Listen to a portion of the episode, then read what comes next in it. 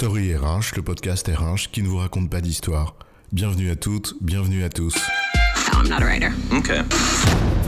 Dans cet épisode, nous allons vous parler de la maîtrise de l'information pour les fonctions RH. Déjà dans les années 90, l'intégration du SIRH annonçait la fin des informations obsolètes, permettant aux professionnels RH de jouir de données de qualité. Dans les années 2000, l'espoir d'une meilleure maîtrise de l'information RH est venu des processus métiers. La rationalisation qui prévalait devait conduire à garantir et pérenniser la qualité de l'information RH. Oui, on a vite déchanté. Combien d'entreprises ont-elles encore du mal à compter correctement leurs effectifs? Alors avant d'annoncer monts et merveilles avec le big data et les HR analytics, peut-être devons-nous d'abord revenir aux fondamentaux. Une DRH qui maîtrise l'information. Eh bien c'est quoi l'histoire? Revenons effectivement aux fondamentaux.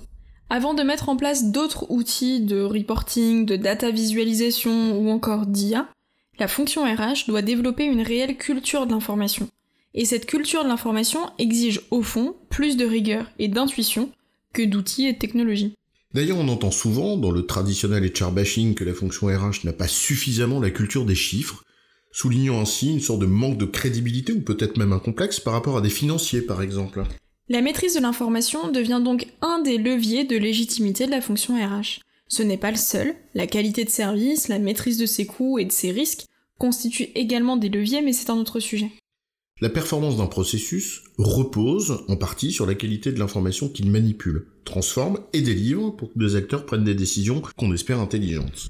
L'agilité de l'entreprise et la performance de la fonction RH reposent non seulement sur l'alignement de ces processus à la stratégie de l'entreprise, mais également à la cohérence interne de la fonction, c'est-à-dire entre les processus RH eux-mêmes. On ne va pas détailler ce point qui constitue un autre sujet, mais en revanche on peut dire que la qualité et l'intégrité de l'information sont déterminantes pour permettre cette performance.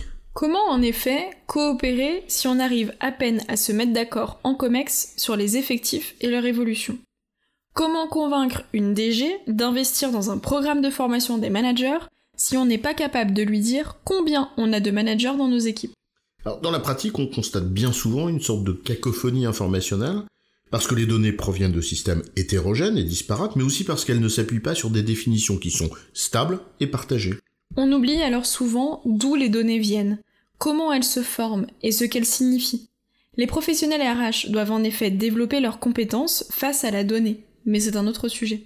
Maîtriser l'information signifie certains préalables qui ne sont pas si souvent réunis, comme par exemple posséder la même information pour tous au même moment. Un même indicateur doit avoir la même valeur au même moment, quel que soit celui ou celle qu'il consulte. Et ce n'est pas si évident que ça, par exemple dans un contexte international très décentralisé. Et cet indicateur, cette donnée, doit être à jour. Bien sûr, un peu de mesure ici. En RH, on n'est pas obligé de se soumettre à la tyrannie du temps réel systématique qui peut s'avérer très coûteux et pas nécessairement utile. Au-delà de l'indicateur, il faut également partager une même définition pour une même chose. Une information doit signifier la même chose, quel que soit l'acteur, le lieu ou le moment où on la consulte. Tu as raison, la définition doit être la même, et la manière dont les données sont codifiées doit aussi faire l'objet d'une réflexion pour ne pas créer ensuite des biais d'interprétation. Vous connaissez l'adage on peut faire dire n'importe quoi aux chiffres. En résumé, la maîtrise de l'information constitue un des leviers de légitimité de la fonction RH. Pour cela, elle doit développer des compétences, mais aussi une culture de l'information pour s'assurer de partager le même substrat informationnel. J'ai bon, chef? Oui, tu as bon, mais on va pas en faire toute une histoire.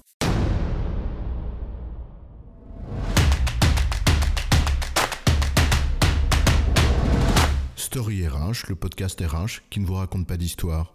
Retrouvez tous les épisodes sur storyrh.fr.